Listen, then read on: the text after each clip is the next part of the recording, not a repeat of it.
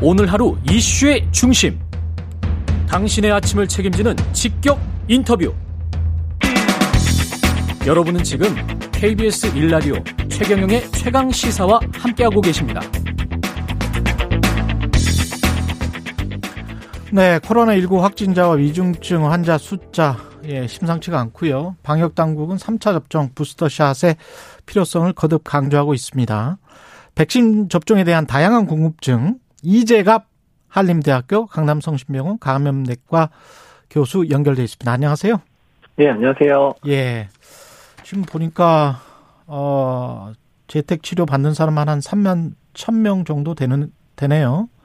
네. 위중증 환자는 한 1025명, 12월 19일 현재 이렇게 돼 있고요.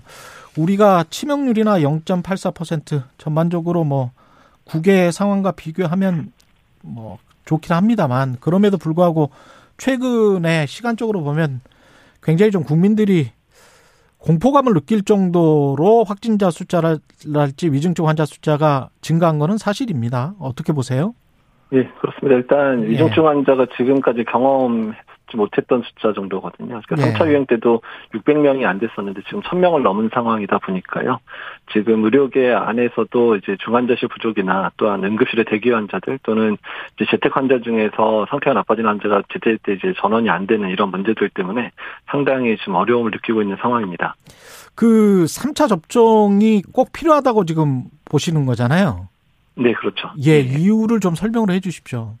네, 일단 지금 델타 변이에 의해서 백신 효과가 약간 떨어지기 시작했고 또한 이제 고령층이나 고위험군에서의 중증 어, 예방 효과가 뭐 아직까지 남아있기는 하지만 이제 떨어지기 시작을 했거든요. 그러다 예. 보니까 지금의 중증 환자의 한 반은 이제 미접종자에서 나오고 훨씬 중하고요.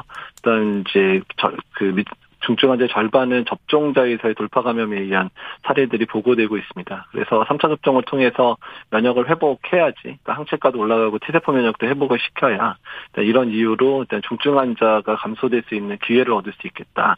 이렇게 말씀드릴 수 있을 것 같습니다. 우리 지금 60세 이상 그 3차 부스터샷 맞은 사람의 비율은 어느 정도 됩니까? 예, 일단 60세 이상이 지금 56% 정도가 이미 접종을 아, 마치셨고요. 아, 예. 전 인구 대비는 한 20% 넘는 숫자 정도 맞아서 어제 자로 1,150만 명 정도가 현재 3차 접종을 마친 상태입니다. 그러면 이런 패턴이면 4개월 후에 또 4차 부스터샷 맞고 이렇게 돼야 되는 건가요? 어떻게 보세요?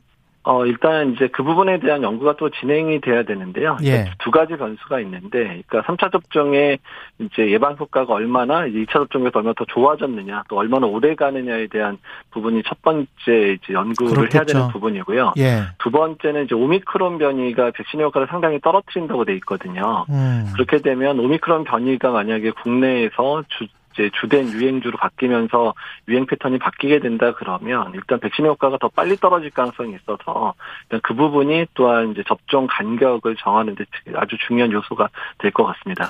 오늘 나온 보도 보니까 오미크론 변이가 3차 접종자에게도 4명 감염시켰다 이렇게 나와 있더라고요.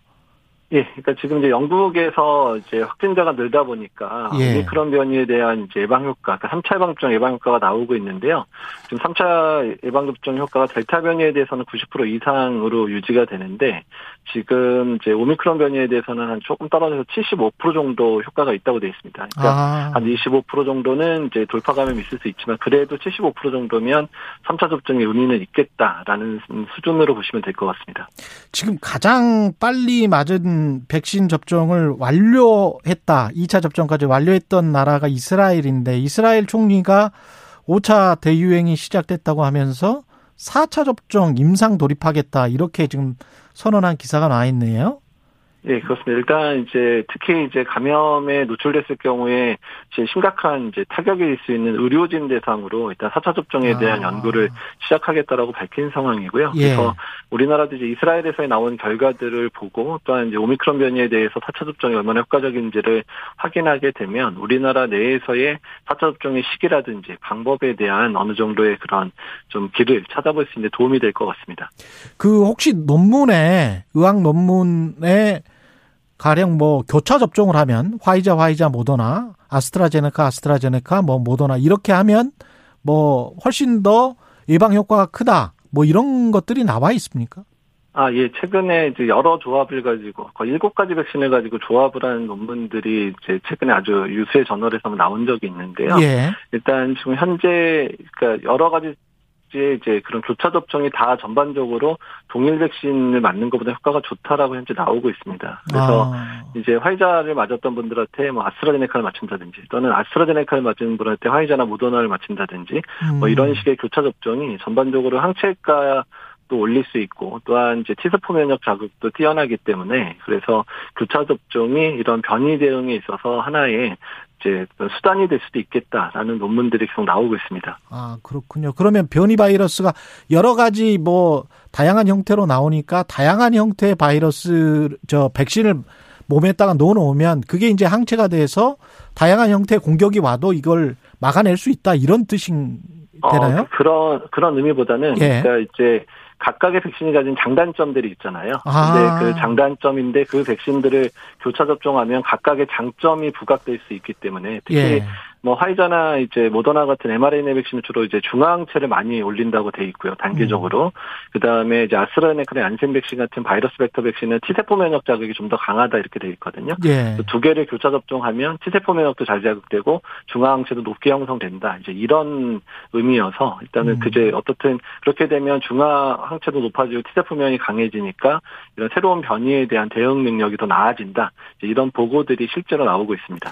의학적으로 보면 어떻습니까? 3 차, 4차를 맞게 돼서 어떤 임계점이 넘어가면 그래서 항체가 완벽하게 형성이 되면 그 다음에는 더 안 맞아도 된다라는 그런 횟수에 대한 그 횟수에 대해서 부담감을 느끼는 어떤 사람들도 많을 것 같아서 이런 질문을 드리는 건데요. 어, 예, 예, 일단 이제 B형 감염이나 A형 감염처럼 혈액 내에 이제 감염이 되는 그런 질환들은 보통 1, 2차 접종 정도를 1, 2차나 3차 접종 정도를 하면 평생 면역을 가질 수 있기는 한데요. 예. 지금 현재 호흡기 감염병에 대한 그런 백신들은 이제 호흡기 감염병 자체가 호흡기 점막을 통해서 감염이 되잖아요. 예. 그런 영향 때문에 일단은 뭐 한두 번 접종, 세네 번 접종 이런 정도로는 이제 평생 면역을 가질 수는 없고 일단 중증 예방효과 어느 정도 유지가 되긴 하 지만 이제 음. 감염을 예방하려면 매년 접종하거나 아니면 그 백신의 효과에 따라서 뭐 6개월에서 1년마다 접종을 할 수밖에 없다고 돼 있거든요. 대표적인 예. 게 인플루엔자 예방 접종도 매년 접종을 하고 있잖아요. 그렇죠. 예. 이제 그런 측면들이 호흡기 감염병에서의 백신은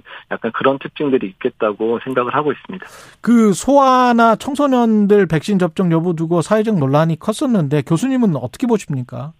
예, 일단 10에서 17세 예방접종 매우 중요해졌고요. 그러니까 예. 특히 델타 변이나 오미크론 변이 때문에 소아청소년에서의 그런 중증 환자도 어느 정도 늘어나고 있는 상황이고요. 또한 이제 앞으로의 내년 1학기의 등교 수업이라든지 또 아이들의 학원을 또 안전하게 다니려면 예방접종을 잘 맞아야 그 이후의 학사 일정들이 이제 평탄하게 진행될 수 있거든요. 그래서 여러 가지 사회적 부분 또는 아이들의 감염 예방 또는 중증 예방 효과 때문에도 10에서 17세에 대한 예방접종 반드시 시행 이 돼야 된다고 생각을 하고 있고요. 또한 예. 5세에서 11세에 대한 예방접종이 미국이나 캐나다 등에서는 시작되고 있는데 우리나라에서도 전향적인 검토를 통해서 5에서 11세에 대한 예방접종도 시작해야 된다고 생각을 하고 있습니다. 예. 최근 한 세미나에서 코로나19 관련해서 국내 언론 보도 행태에 상당히 강하게 비판을 하셨는데 뭐가 문제라고 아, 예. 보세요? 아, 예. 일단은 이제 대부분의 이제 언론들 특히 이제 예. 유수의 그런 선진국들에서는 그러니까 백신 접종 자체가 이런 코로나 상황을 해결하고 또한 이제 국민을 지키는데 유용하다라는 원칙 하에서 이제 언론 맞습니다. 보도가 이루어지고 있거든요. 예. 우리나라는 사실은 이제 어떤 언론사들의 어떤 이제 수익이나 이런 문제 때문에 음. 이제 백신 또 포털에서의 그런 뉴스 노출 문제 때문에 아주 선정적인 제목으로 계속 맞습니다. 백신에 관한 이제 기사들이 계속 실리다 보니까 음. 이런 부분들이 1년 내내 그냥 지속되니까 국민들에게 백신이 위험한 게 아니냐라는 그릇된 인식들을 계속 주고 있는 것을 가장 큰 문제라고 생각을 하고 있습니다. 그러니까요. 그 백신이 가지고 있는 효과랄지 백신을 맞지 않았을 때 그 잘못하면은 코로나 걸려서 젊은 사람들도 후유증이 남을 수가 지금 있나요? 어떻습니까? 그런 부분들은? 예, 사실 지금 델타 변이 이후에 젊은 층에서의 중증 환자도 상당히 많이 발생을 하고 있거든요. 예. 또한 폐렴이 심하게 와서 한두 달 정도 이제 걷거나 그러면 숨찬 증상이 지속되는 사람들도 있고 또한 음. 감염 자체에 대한 심리적인 타격 때문에 우울증이라든지 스트레스 장애를 호소하는 그런 사람들도 꽤 많거든요. 예. 그래서 코로나 감염 자체가 주는 질병 자체의 부담뿐만 아니라 심리적 부담 또한 사회적인 부담들이 매우 크게 나타난다. 젊은 층에서도 마찬가지로 나타난다라고 좀 보고가 되고 있습니다. 예. 이번 방역 강화 조치 어떻게 평가를 하세요? 너무 늦었다는 예. 지적도 있습니다만은. 예. 예. 뭐 늦기는 했지만 안 할 수는 없는 상황이었고 이제 시작됐으니까 음. 국민들께서 잘 동참해 주셔서 일단 뭐 다른 건 둘째치고라도 일단 중증 환자가 감소해서 일단 이제 코로나19로 사망하는 분들의 숫자가 좀 줄었으면 좋겠고 중환자실에서 고생하는 분들의 숫자가 줄었으면 좋겠습니다. 특히 3차 접종과 사회적 거리두기가 동시에 잘 이루어져서 일단 의료 체계의 부담이 많이 좀 덜어졌으면 하는 생각입니다. 예, 끝으로 방송 들으시는 청취자분들에게 당부의 말씀 좀 부탁드립니다. 어, 계속 강조했지만 일단 3차 접종, 성인에서의 3차 접종, 또한 소아청소년에서의 일단 예방 접종 꼭 시행을 해주셔야 될 것 같고요. 일단 음. 거리두기 동참을 잘 해 주셔서 일단은 코로나19로 사망하거나 중증에 빠지는 그런 분들을 최소화시키는 게 국민들의 노력으로 인해서 달성될 수 있을 거라 기대하고 있습니다. 예, 알겠습니다. 오늘 말씀 감사하고 이재갑 한림대학교 강남성심병원 감염내과 교수였습니다. 고맙습니다. 네, 감사합니다. KBS 라디오 최경영의 최강시사 1부는 여기까지입니다. 잠시 2부에서는 최고의 정치 더불어민주당 진성준호 국민의힘 송일종 의원 만납니다.